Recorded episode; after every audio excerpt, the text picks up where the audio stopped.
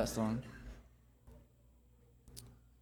Uh, this morning, our text is going to be found in Philippians chapter 3, um, looking in verses 1 through 12 primarily. It's no surprise that I'm picking something that was written by Paul, that I'm in one of the epistles. Some of you probably figured out I probably do this every single time. Um, but Paul is a very simple writer. He likes to be very uh, firm, but most of all, very simple in what it is that he's trying to say. And if you also know me, you know I'm a very simple thinker. Um, I grew up and my dad always called me simple. I'm starting to realize that wasn't always a positive at the time. Um, but what, what I want to look at today is in Philippians chapter 3, verses 1 through 12. We're going to see kind of a personal testimony given by Paul. Um, we, we've looked a lot in these last couple months as Pastor Ben is going through the study of following in Christ's steps. Later on in this chapter, we see Paul giving the idea of um, in verse 17, Brethren, be followers together of me, and mark them which walk so as ye have for us as an example. This idea of kind of come follow me as I follow after Christ. We have this continual idea of following after him.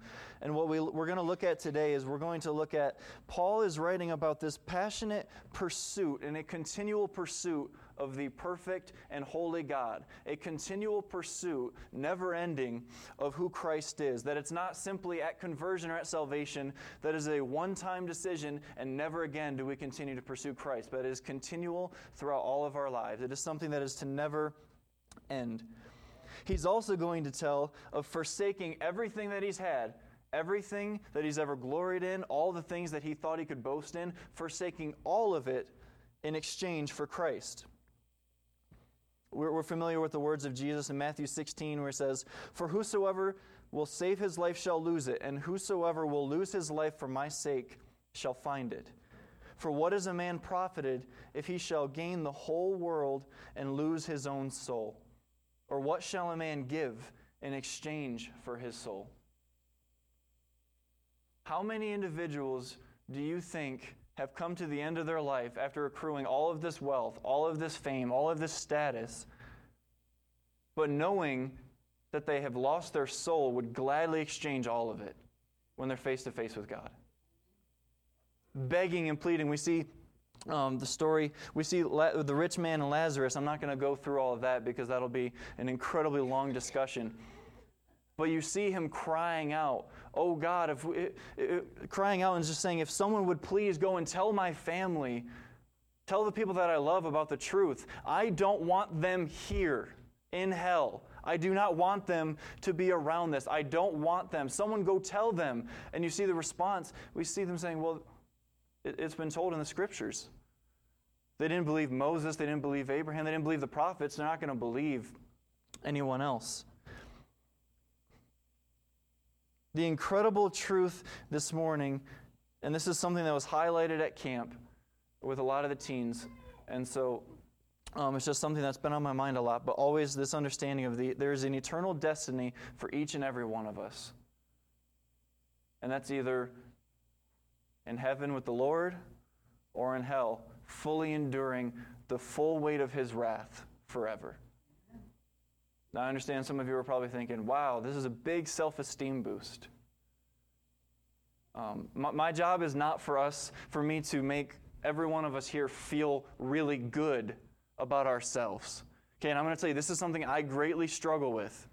Okay, I, I think I'm a friendly person. I like to make jokes, right? You can probably criticize me for joking way too much. All my life, everything's just been one big joke. I figure if you can't joke about it, then what are we doing here? But the incredible reality is that my job as a, as a pastor, and Pastor Ben's job as a pastor and as a preacher, is not to say, here's how you can be successful and attain all that you've ever wanted in your life. All I'm doing is sending you on the fast track to hell. And so when, when, when pastors come to you and they preach and they, they show the reality of there is a heaven, that is real.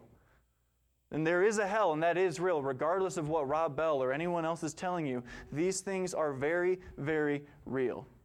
To not tell you about that would show an incredible lack of love for each and every one of you. There are some here who say, Pastor, I understand it. I, have been saved since I was a child. I, have grown up in the faith. I understand it. I fully believe 100%. And some of you that may be very, very genuine, and I praise God for that. But the Bible also tells us that there are some who will believe that they are saved, and they are not. That they will cry out to God, saying, Lord, Lord, and He will say, Depart from me for what? I never knew you. A lot of times, our question in church is Do you know Christ? It's an incredible question. It's important. Do you know him? Many people in America, if you haven't read the statistics, about 65, 70% of Americans claim that they know Christ, that they know him. Look at our country. Does it sound, does it look like, does it feel like 70% of the country loves and knows Christ. Imagine what that would actually look like. It'd be incredible. This is where 70% of the country is claiming that they are Christians, that they do know Christ, and yet today more than 5,000 children, unborn children, are going to die today because of abortions. Thousands each and every day. And that's just here, just the ones that we know of that are recorded. Again, this isn't greatest pick me up, I understand. But it's the reality of the situation that we're dealing with. And also, if you, when you read through the Bible, not every text is something that you look at and you read and go, wow, God, I'm ready to just go out there and because I feel so just empowered in what I can do and that the world is a great place. I don't, uh, the world is so easy to love. God, you're so right. It's not easy place to love we look around, and I say this every time, you look at the news, and how many things this week have you seen or read in the news, and it broke your heart? Anytime you ever turn it on. I, I just stop, I stop watching, which is probably not the right response. Avoiding the problem is not going to be the right response.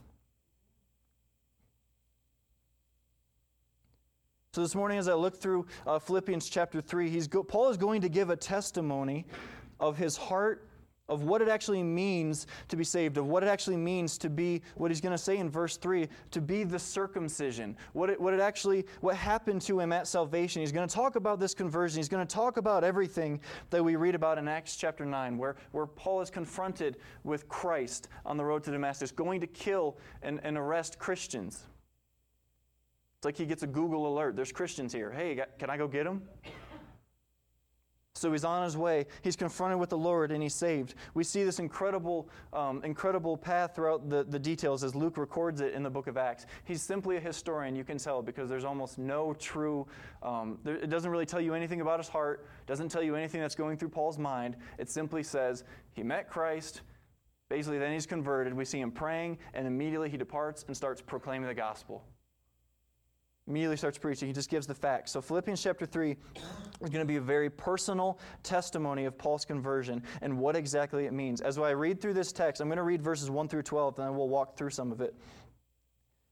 I want you to be aware of how many times he says we, or me, or my, or I. This is incredibly personal.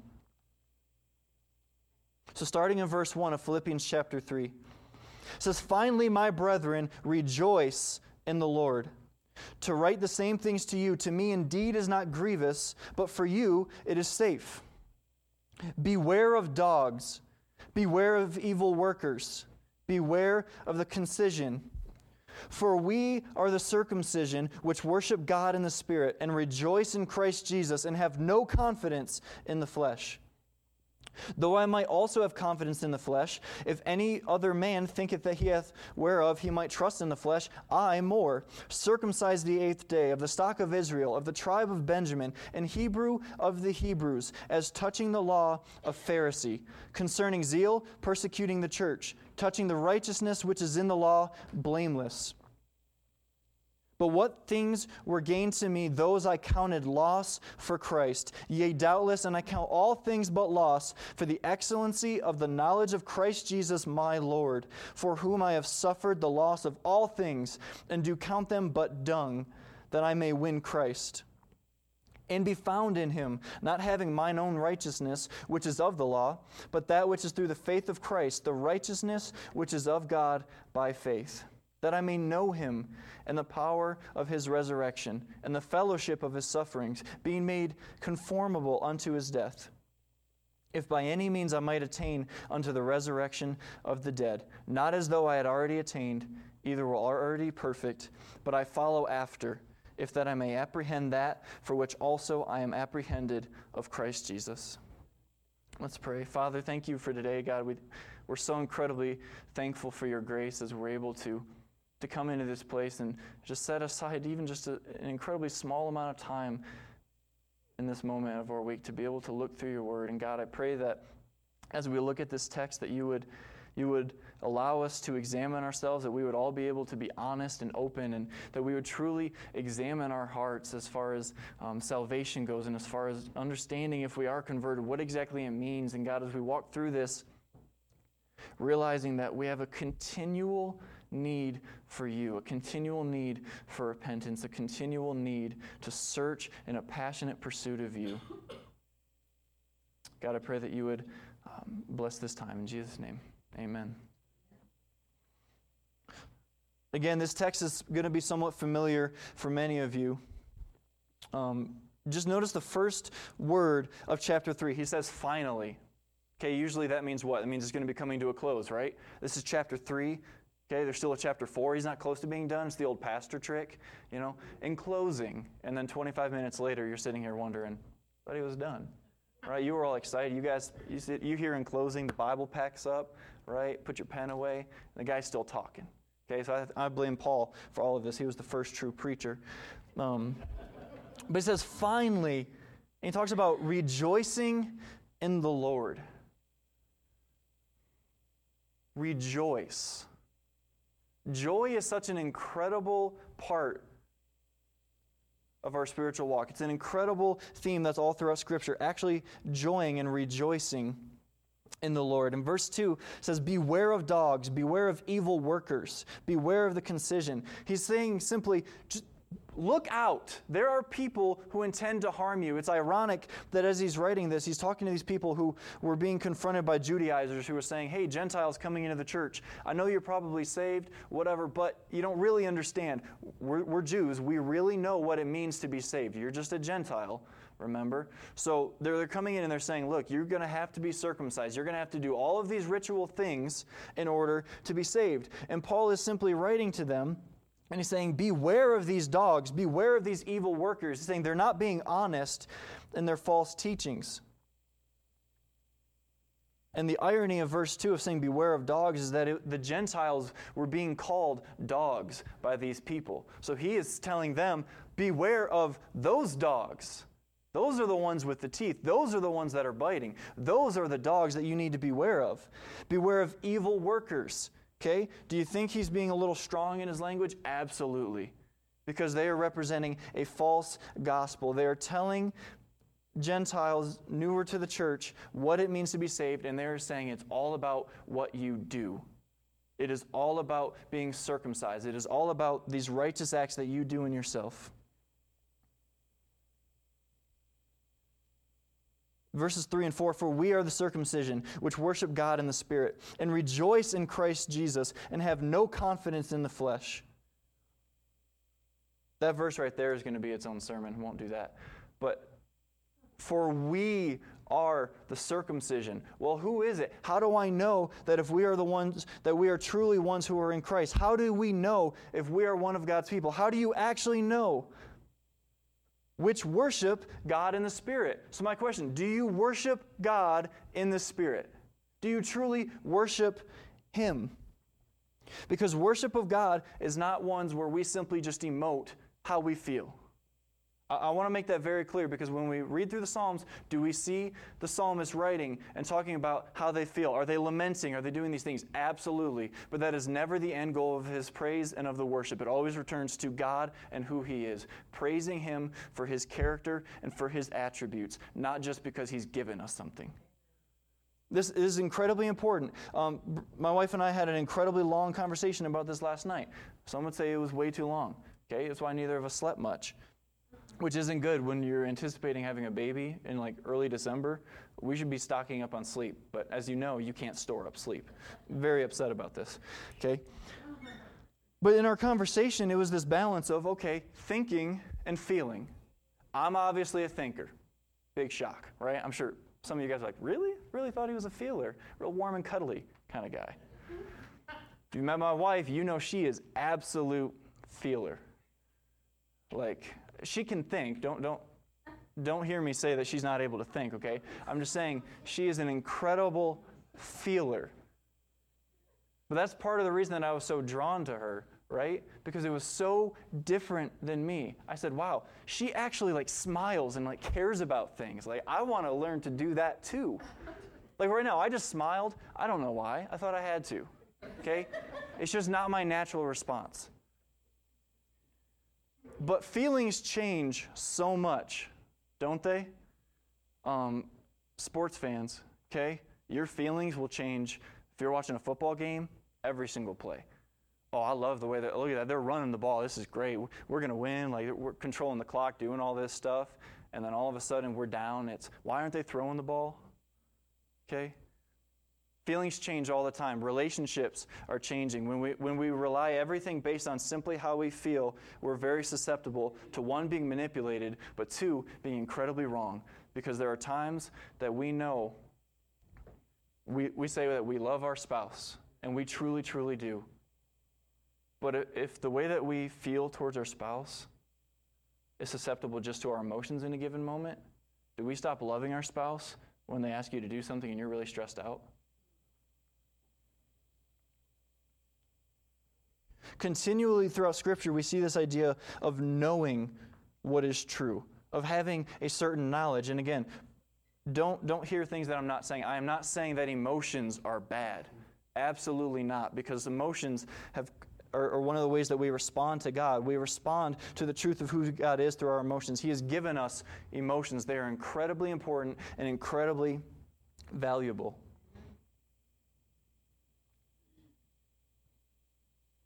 So, this idea for we are the circumcision who worship God in the Spirit. The Spirit is always going to point you to worshiping God for who He is, not just how we feel about who He is. And rejoice in Christ Jesus. I'm also going to say that worship isn't just music. Many of you know that. There's, there's an incredible number of ways that we worship God. Music is a way that we have constructed our worship so that, and we can do it together. It's an incredible gift that God has given to us of being able to worship Him through our music.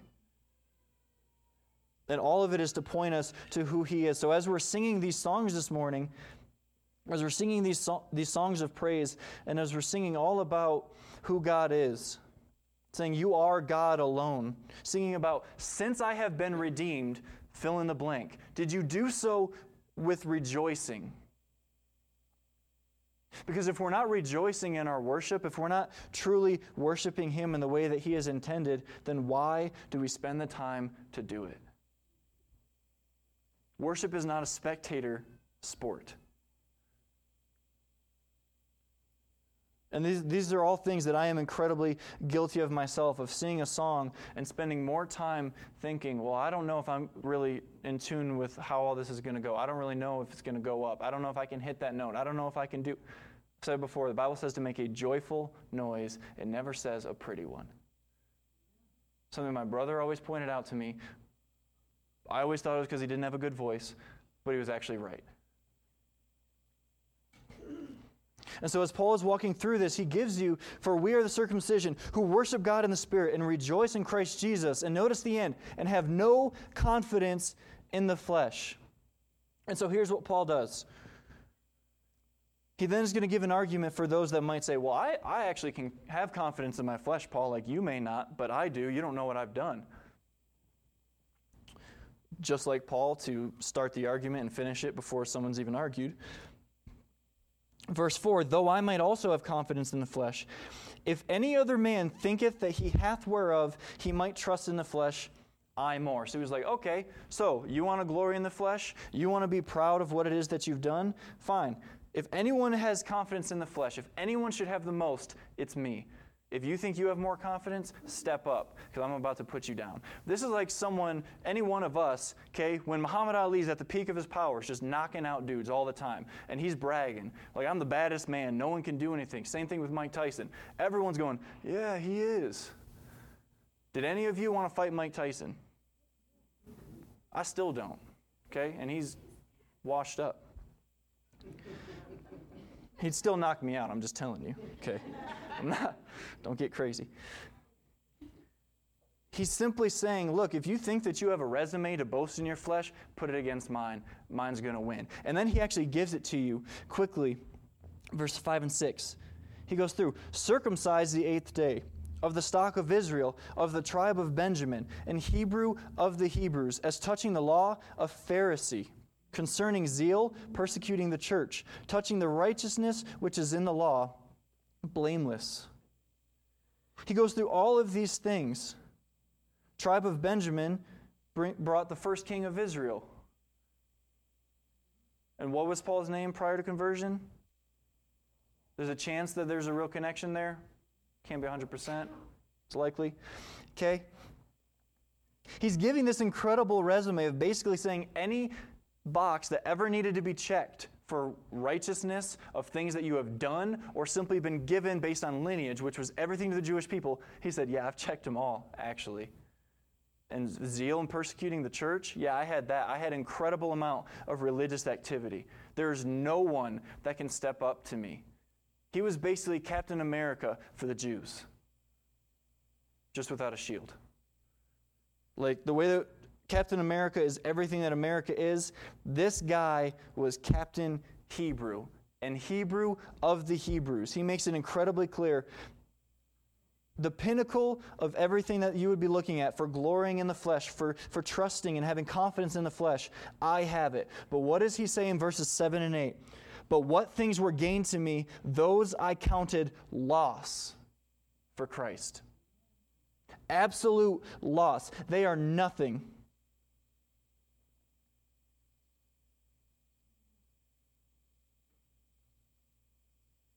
Verse 8, yea, doubtless, and I count all things but loss. Again, so in, in Hebrew language, there wasn't really a great way to emphasize anything outside of what? Just saying it over and over again. Some of you are like, hey, you say things over and over again. Yes, I do. And I could say it's just because Paul did it, but it's probably just because I may have forgotten already. Okay? But he's emphasizing it again. Verse 7 But what things are gained to me, those I counted loss for Christ. Yea, doubtless, and I count all things but loss. In exchange for what? For the excellency of the knowledge of Christ Jesus, my Lord, for whom I have suffered the loss of all things. There it is again. And do count them but dung, that I may win Christ. It says, out of everything I've had, everything I've ever been given, and he had everything he would have been viewed as nearly perfect in this, in this culture and in this life. And he's writing and saying, I count it all as loss. He didn't simply say, I count it as less good than Christ, where I saw Christ and said, Well, let me exchange this good thing for something that's slightly better. This isn't like playing bigger and better where I have a pen. Do you have something bigger and better? Well, it's a bigger pen. Cool. Let me go try to trade this for other things. A stapler, that's pretty cool. And you work your way up. Some of you have played these games in different youth groups and things. He doesn't say all of these things were good and I simply upgraded. What does he say? I count them as what? Loss. That's negative. That's not good. That's liability. Okay? Open up your bank account. If you see a loss, you're not happy about that. There's nothing good. He's counting it as loss. It's not neutral, it's not good. They are but dung. So he's saying, I've counted all of these things as loss. I've given up all of it that I may win Christ.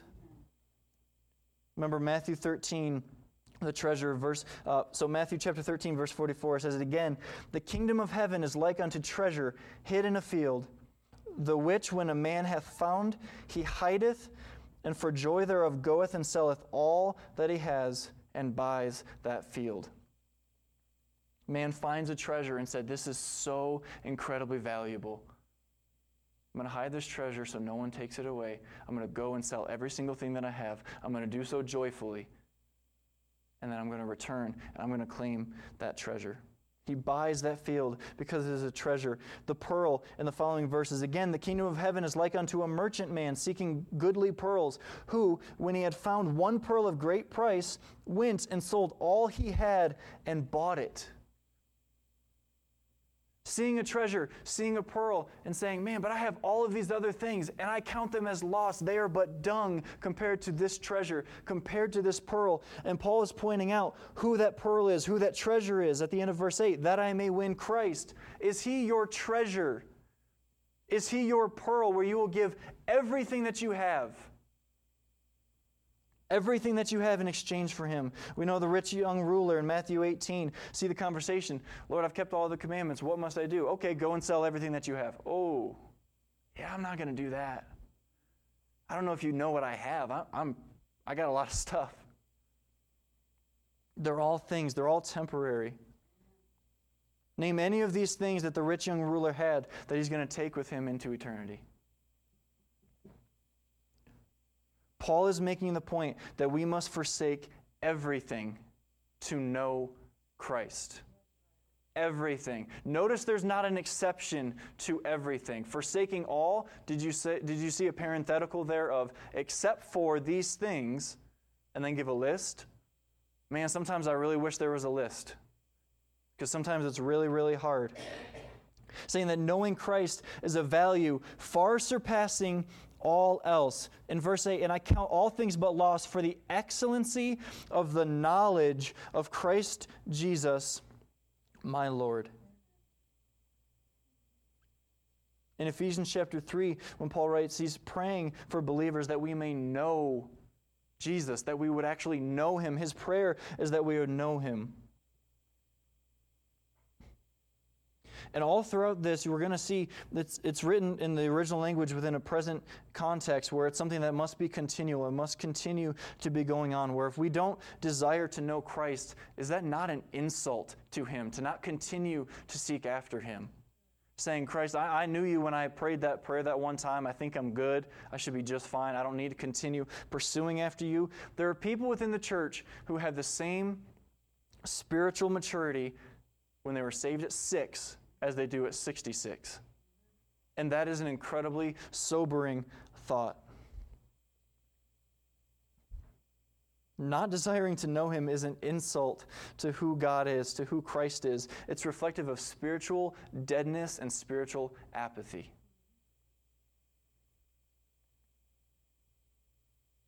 And spiritual apathy from someone who's a professing Christian who has claimed to know who Christ is, to have a knowledge of Him, to have been redeemed and converted and saved by Him through His redemptive work.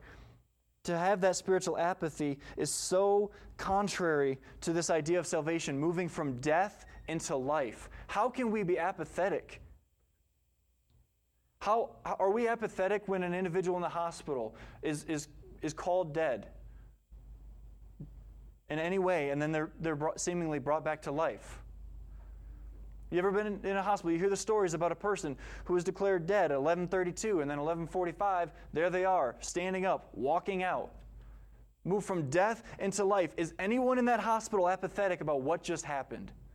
Or people rejoicing that someone has moved from death and into life? And let me just be very clear: that is simply physical. This all is going to pass away. And for those of you that are around my age, I really want us to understand this because as young people, we really think nothing will ever happen to us until we're 70, 80, 90.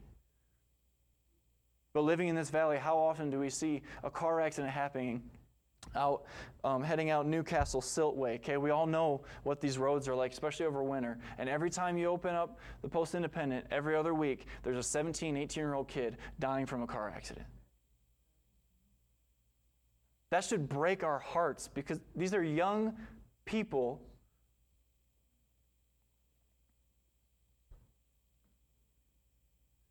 We rejoice when people have moved from physical death into life, but how much more should we rejoice when we have moved from spiritual death into spiritual life? Paul's language throughout all of this is indicating a continual knowing of God in Christ. He's going to continue on later, verse 13, talking about pressing on. And I want us to keep that frame throughout the rest of the text. Pressing on, pursuing God, continuing to press hard after Him.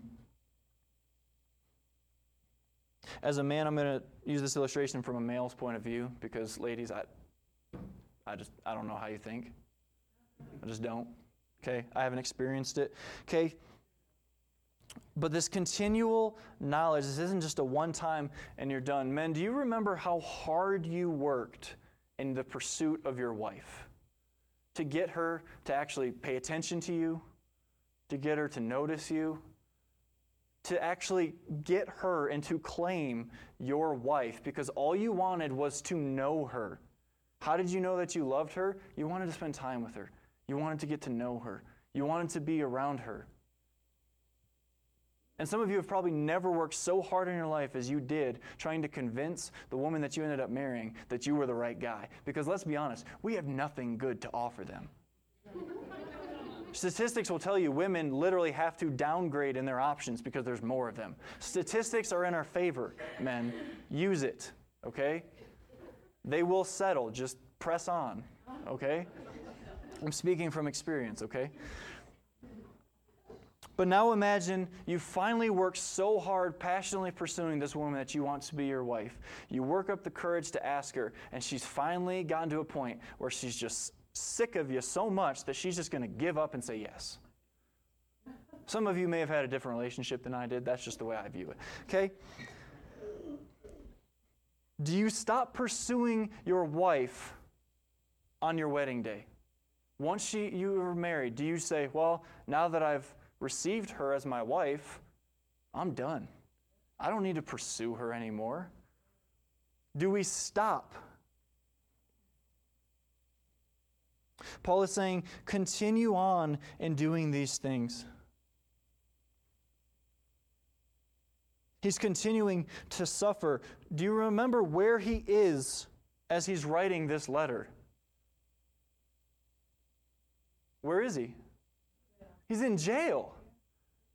He's not sitting at a hotel going, man, you know, I should really tell these people about suffering while I'm really comfortable. He's writing this from jail. He's writing the letter to them saying, Press on. Do not glory. Do have no confidence in your flesh. Everything that we think that we can be proud of in ourselves, it is dung. It is counted as loss.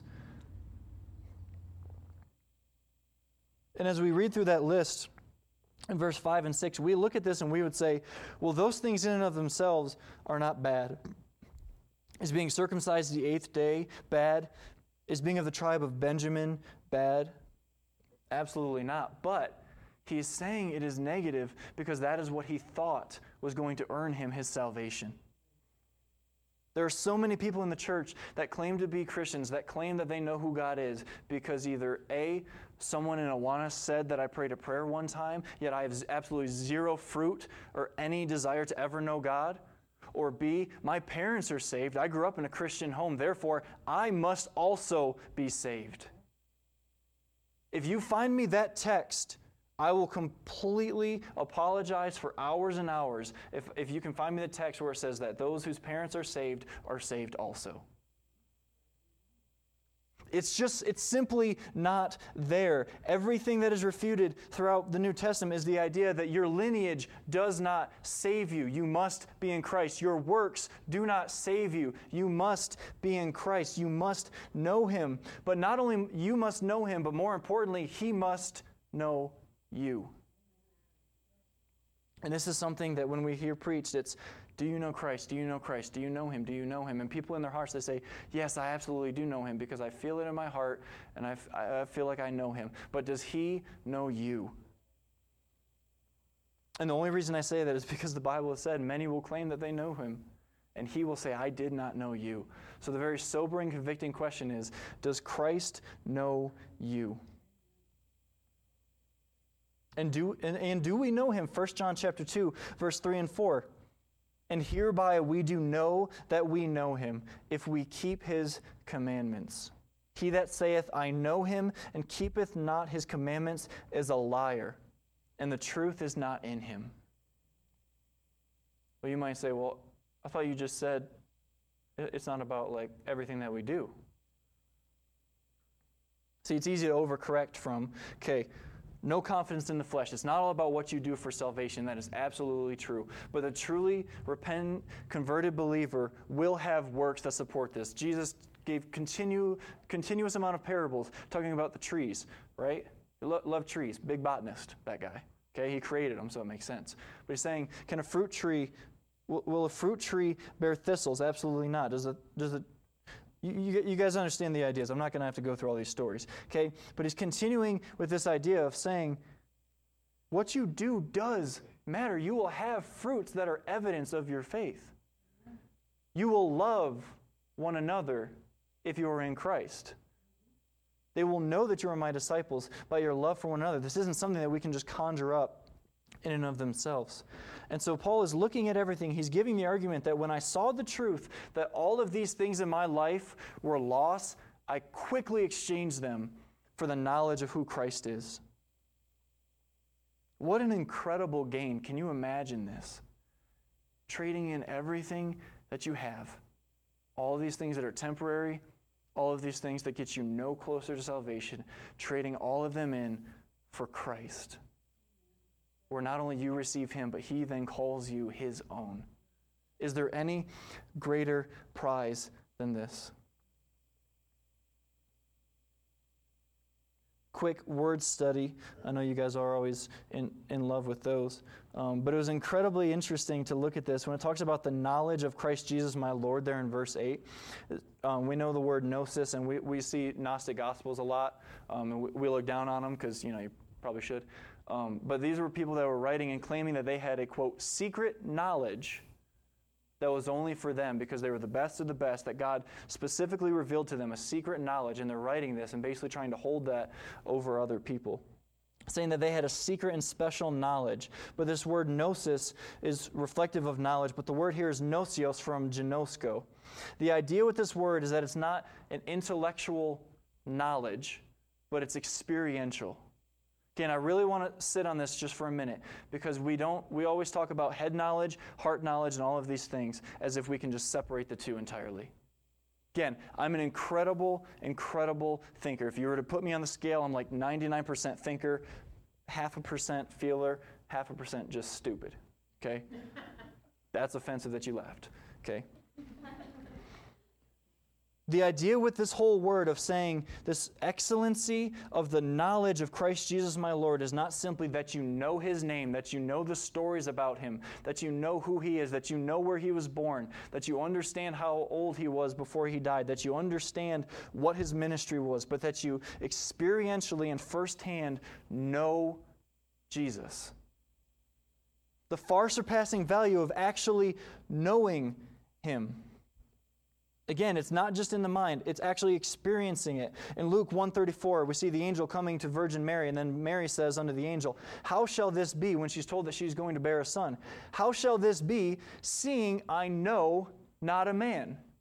It's the same word. I've never experienced the knowledge of a man. I've never experienced a man. We all know how you get to have a child. She is simply saying, Angel, maybe you're confused about this. I have never known a man. I am a virgin. How is it possible that I could be having a child? I have never experienced a man. It's so much more than just simply knowing and memorizing and knowing stories. It is about truly experiencing and intimately knowing who Christ is and absolutely pursuing Him all the way. So, what then is salvation? Salvation is clearly knowing Christ and Christ knowing you. 1 John 5 20. And we know that the Son of God has come and hath given us an understanding that we may know him that is true, and we are in him that is true, even in his Son, Jesus Christ. This is the true God and eternal life. Many will claim, many will say that they believe, but as verse 9 shows that we must be found in him. Notice Paul doesn't just simply settle for, I must know who, who Christ is. I must have an awareness of who he is. But at the beginning of verse 9, and be found in him, not having mine own righteousness, which is of the law, but that which is through the faith of Christ, the righteousness which is of God by faith. Incredible power because it takes this inverse relationship of, yes, I must know who He is, but more importantly, I must be found in Him. He must know me by name. I must be considered one of His sheep. He must know me. And there's an evidence of if he knows you is do you desire to know him? Do you desire to read the word of God? Do you desire to seek after God in prayer, to seek him and his holiness? Do you do those things that are true marks of a believer? Because if not, you cannot simply rely on one time praying a prayer when you were a child.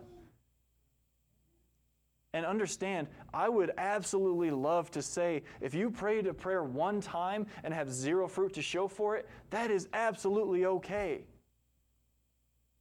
Do I want 70% of the country to truly and genuinely be believers? Absolutely, I do. But when abortion rates within the church are no lower than the world, when divorce rate is no lower in the church than it is in the world, where every single statistic that you look at, take a f- quick flip through Barna Research. People who claim to be Christians, stats are almost no different from church and secular.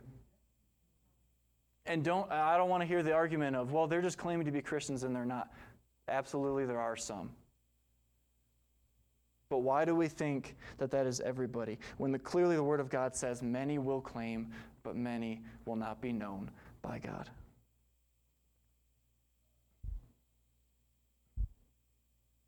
And the reason we see throughout 1 John, if you read through 1 John, there's a good indication. Um, you'll probably know if you're saved by the end of reading that book. It's probably two or three pages. I just encourage you to take a look through it. Read through it to actually examine yourself. Understand do I show the evidence of a person who has been converted, who has been redeemed? Do I do the things that God has called his people to do? Do I have love for other people? Do I preach the word? Do I seek him in prayer? Do I seek him in his word? Do I do all of those things? If I have no desire to get to know him, then it is very, very possible you never knew him at all. Because at conversion, there's an incredible change that happens. What is it that Paul says? He considered all things lost that he formerly thought were gain. All of these things that I sought after. Okay? You don't just become a Pharisee by chance, he worked after it.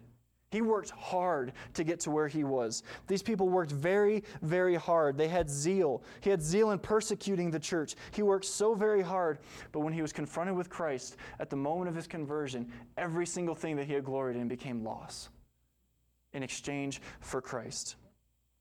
Everything about him was different. His whole life had become different because, as Corinthians tells us, he was a new creation. This isn't just an incredible discipline to change, but the actual orientation of your heart is now set on heavenly things as opposed to earthly things.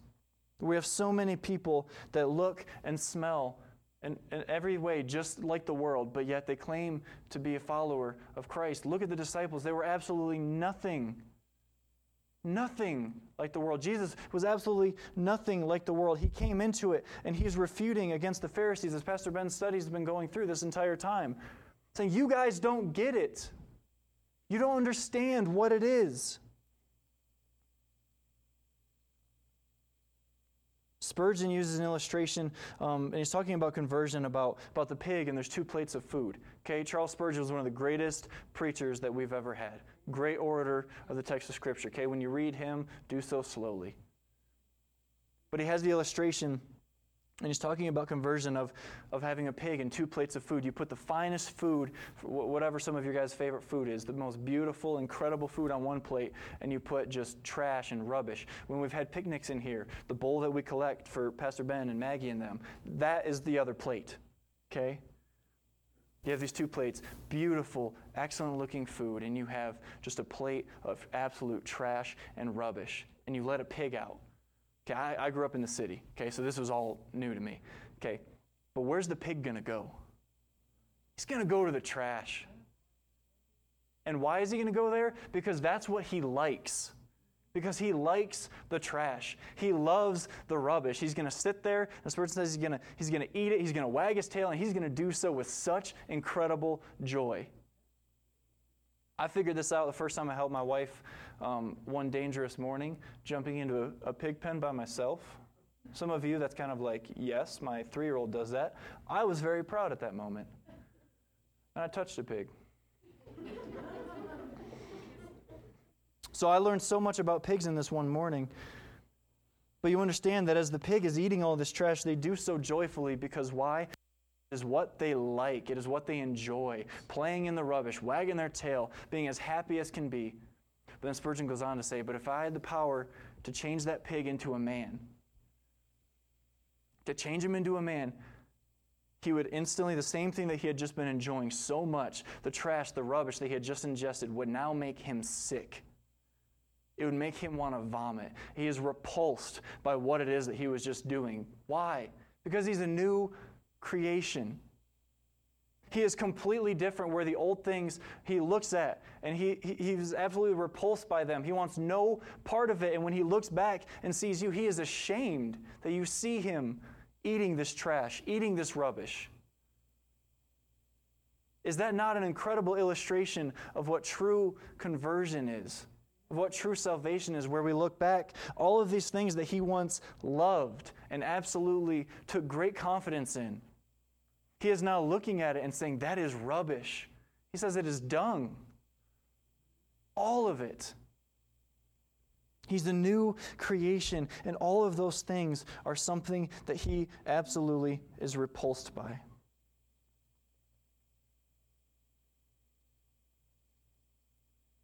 We have to continue searching after Christ. We have to continue pursuing Him. This is not a one time, I know I was saved, and now I'm just, I don't need to read anymore.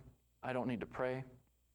This isn't waiting in line at the DMV, getting your ticket, saying, yep, got it. So when we're ready, I'm good. Okay, and life is probably a long wait, just like the DMV is, right? Be waiting forever, holding onto that ticket, saying, hey, I, I believe that I was saved and I'm good. God gave me the ticket. I can just sit back and never do anything. Because we are encouraged by the Spirit, we are led by the Spirit to seek after Him. If we are not seeking after Him, the Bible is telling us that the Spirit is not in us if we're not doing these things. And quickly, I just want to point out verses 10 through 12 that Throughout that text, Paul is not advocating for spiritual perfection. He's simply saying that he's desiring to do these things. He says, That I may know him, the power of his resurrection, the fellowship of his sufferings, if by any means I might attain unto the resurrection of the dead. Not as though I had already attained, either were already perfect, but I follow after, if that I may apprehend that for which also I am apprehended of Christ Jesus. At the end, he says, I am apprehended of Christ. He has made me his own.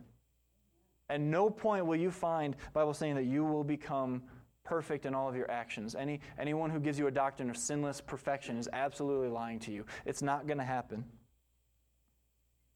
But the believer is incredibly sensitive to sin. Consider your life before your conversion. You look back and you look at those things and, and you're looking at them and you're disgusted and repulsed by it. But were you at the time? At the time, you loved it. Prior to my conversion, I absolutely loved it because it felt good.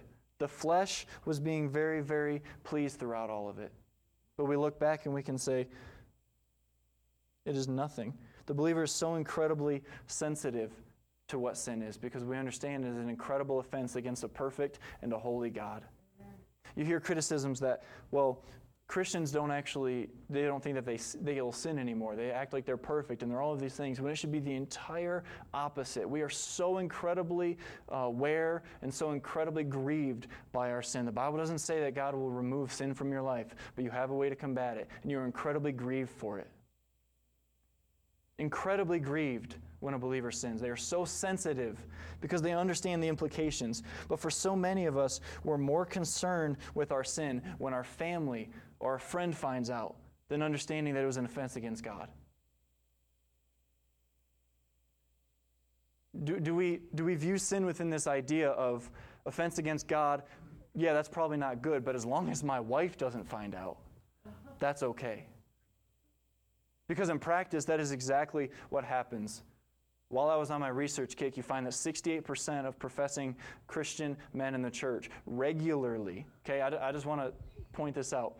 Professing Christian men willingly said this to a survey, so this isn't even counting ones that are lying, okay, then saying that they regularly view pornography. 68% of them in the church. This is not the people that you're going to find drunken at the bar all day. These are the people that are in the church, 68% saying, I regularly view pornography. Counting in people that are lying, that number is even going to be higher. So, what is it that is happening? Why, why is it that these stats are so true? Because you'll find that so many of these men, they are willing to continue in it as long as their wife never finds out. Because the offense against a perfect and holy God isn't enough. Do we understand what happens when we sin? Do we actually understand that that regular viewing and all of these things, and again, sexual immorality is one of the most basic, fundamental things for the believer to be able to have control and power over. If we can't get through that, good luck getting through the rest of it. But if 68% are willingly saying that they regularly view pornography, then what is going on? There is no way that we can argue that every 70% of the Christians are saying that they're actually saved. There's, there's no way that we can look at that and say, well, then how can I contradict what the Bible is saying when all of these things are the case? Because it has to change your life. Actual repentance of sins will actually change your life. True faith in Christ will change your life. Paul is an incredible illustration of this. He was killing Christians. Do you remember what was happening when Stephen was being martyred? People were giving things to Saul, they were offering things to him. It has to actually change and grab a hold of your life. Things have to be different. God is perfect and holy, and we are so deeply, deeply sinful. And until we actually come to the understanding of that, there is no true repentance, there is no salvation. Faith and repentance work hand in hand. We can't just preach, have faith in God, and, and forget to ever talk about repentance. On the other hand, we can't just say, repent of your sins, because faith must be there. There's incredible balance with this. And again, going back to what I said at the beginning, I understand this that this message may not be the greatest self-esteem boost that you're going to walk out and say, "I am awesome." I wish I could give that to you, but I'd be sick if I did it. And you, you should be sick with me if I were to do that. The focus of his message is on the righteousness of Christ, removal of self, removal of all of those things, understanding that everything that we once had confidence in is loss. But he doesn't just say, it's loss, so just forget it, go home, be sad. But what did he do? He exchanged it for the excellency of the knowledge of Christ Jesus my Lord, for whom I suffered the loss of all things, and do count them but dung, that I may win Christ, and be found in him, not having mine own righteousness, but the righteousness of God by faith. There are so many people within the church that believe themselves to be saved and yet have no understanding of what it truly means to, to repent of sins. We don't just repent of our sins at salvation, we continue to do so, not because it's earning our salvation. Again, please do not hear things that I am not saying.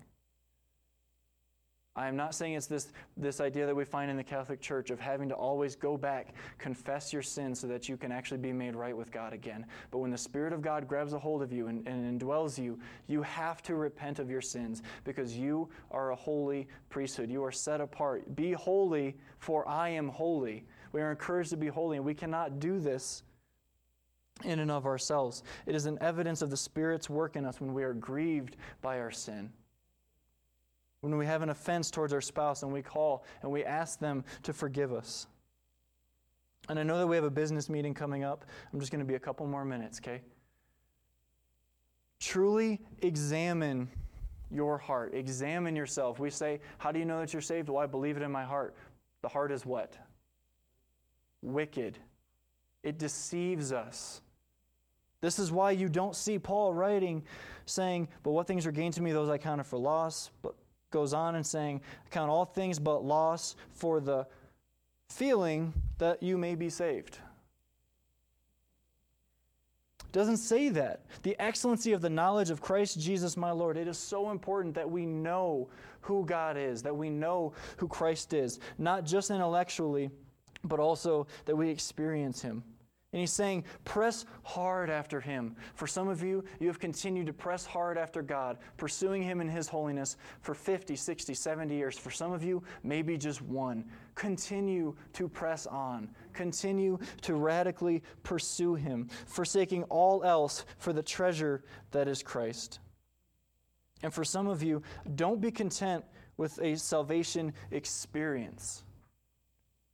For so many years, I said I was saved at a conference when I was 13 because I heard a song, it made me want to cry. I felt something and said, That must be God. Nothing changed in my life until four or five years later. True salvation is continual. For those of us who are in Christ, do we not know the continual need we have to cry out to Him in repentance? Continuing continuing to repent of our sins, continuing to search after Him. Um, I'm only 25, and I've only truly been looking at the Word of God and praying and with any sort of consistency for a few years five, six at best.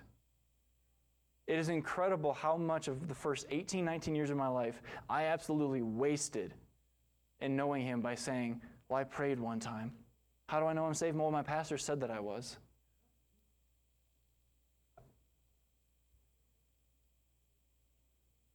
I have no right to claim a person saved. No pastor can say, Well, you are saved. Salvation is by God, not by a pastor, not by a leader. Um, some of you know who Paul Washer is, but he was giving a story about a person that came to one of his um, came to one of his conferences or he's giving a sermon and the guy comes up and sits in the front row and he just looked absolutely miserable. And he goes and talks to him later after preaching the gospel for about 40 minutes and asks him what is wrong. He said i just i just heard that i'm i'm going to die in three weeks because of cancer. And he is so scared for the very first time in his life because he's going to die. And he is scared. Nothing else had ever scared him except for this. And so what he did is he said okay You've heard me preaching the gospel to you for the last 30, 40 minutes. And the guy says, Yeah, and I, I, understand, I hear all that, but is that it? Like, is that all that there is? Is that, is that it? Because he didn't quite understand everything yet. So Paul says, what he did is he said, Look, I'm going to cancel my plane ticket. I'm just going to sit with you. I'm going to be with you up until you die. I will be with you every minute until you die in one, two, three weeks, however long it is. I'm going to spend time with you. We're going to read the Word of God. I'm going to pray with you. I'm going to help you understand. I'm going to help you know who Christ is.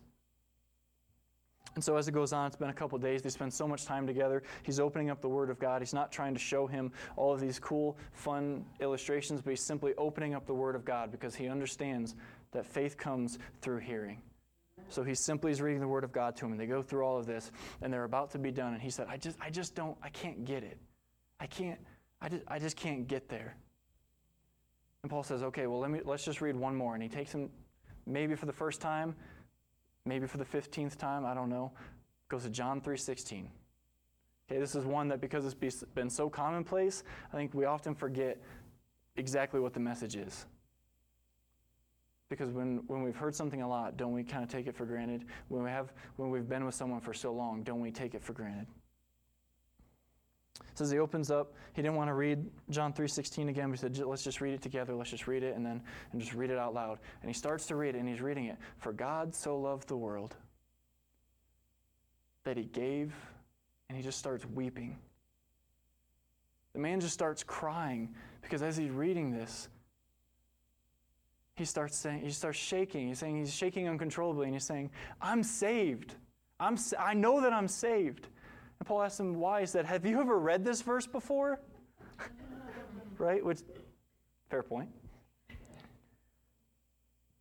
Because in that moment, simply hearing the word of God, understanding that God so loved the world that he gave his only son, that grabbed his heart. He understood the reason for why God had to send his son because of our sins. And repenting of sins and, and accepting faith in who Christ Jesus was and what he did in his work. And he's just sobbing uncontrollably because he actually understood. He understood what Christ did. John 3:16.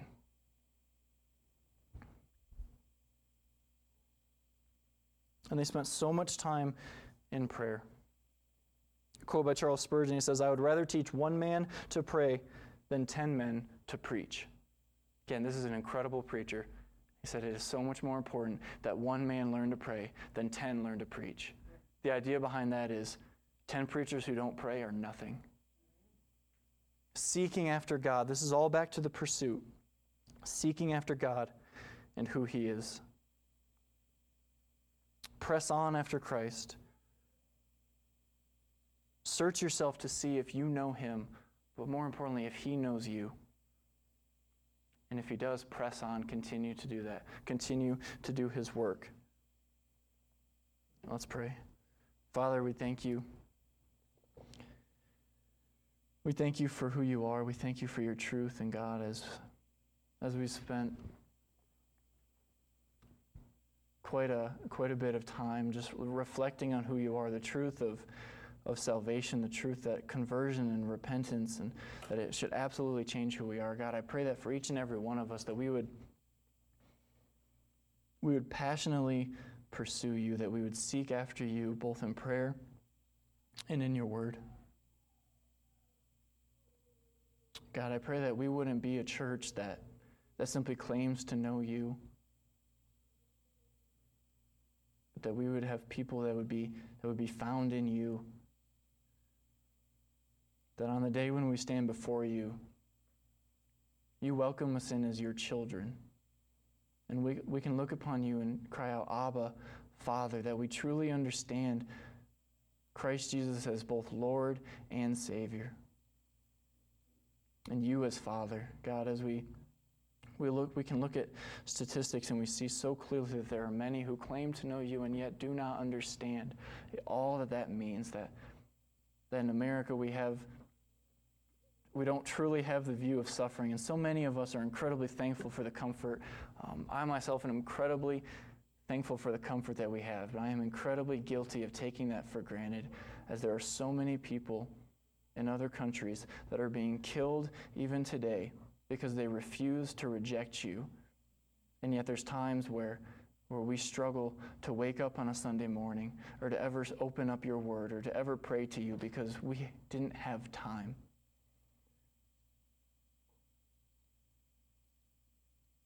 God, I ask that you would forgive me of those things where, where I, I set you aside in place of anything else.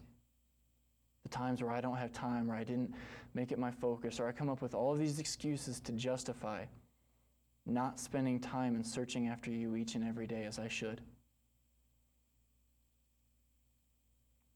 God, we thank you that you've given us your word, that we can so clearly know who you are, that we can have a true experiential knowledge of who you are.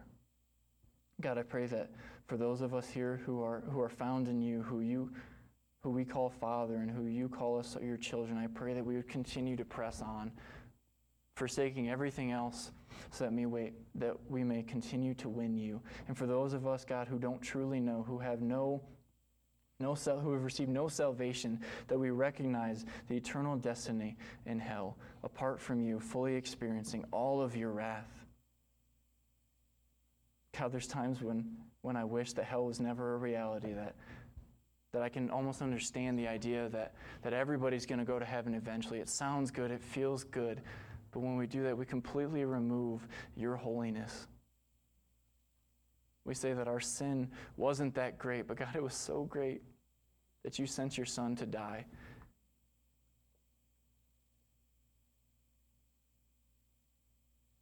Father, as we examine ourselves this morning, I, I, pray that, that in this time that we would be able to truly reflect on if we know you, to be able to look through your word and know the evidences of men and women in the church who know you, who seek after you, who passionately pursue you, who seek to be holy because you are holy. That you would be our example, that we don't compare our faith and our spiritual walk to other people, to other men, that we don't look upon another and say, well, at least I'm not as bad as that person, or I'm as good as that person and they seem good enough to me, but that Christ would be our example and not another not a pastor, not a friend, not a family member, but that only you and you alone would be our example. God, I pray that you would continue to reveal yourself to us. I pray that you would convict us, and I pray that we would return always with praise for who you are as the perfect, almighty, and holy God. It's in Jesus' name. Amen.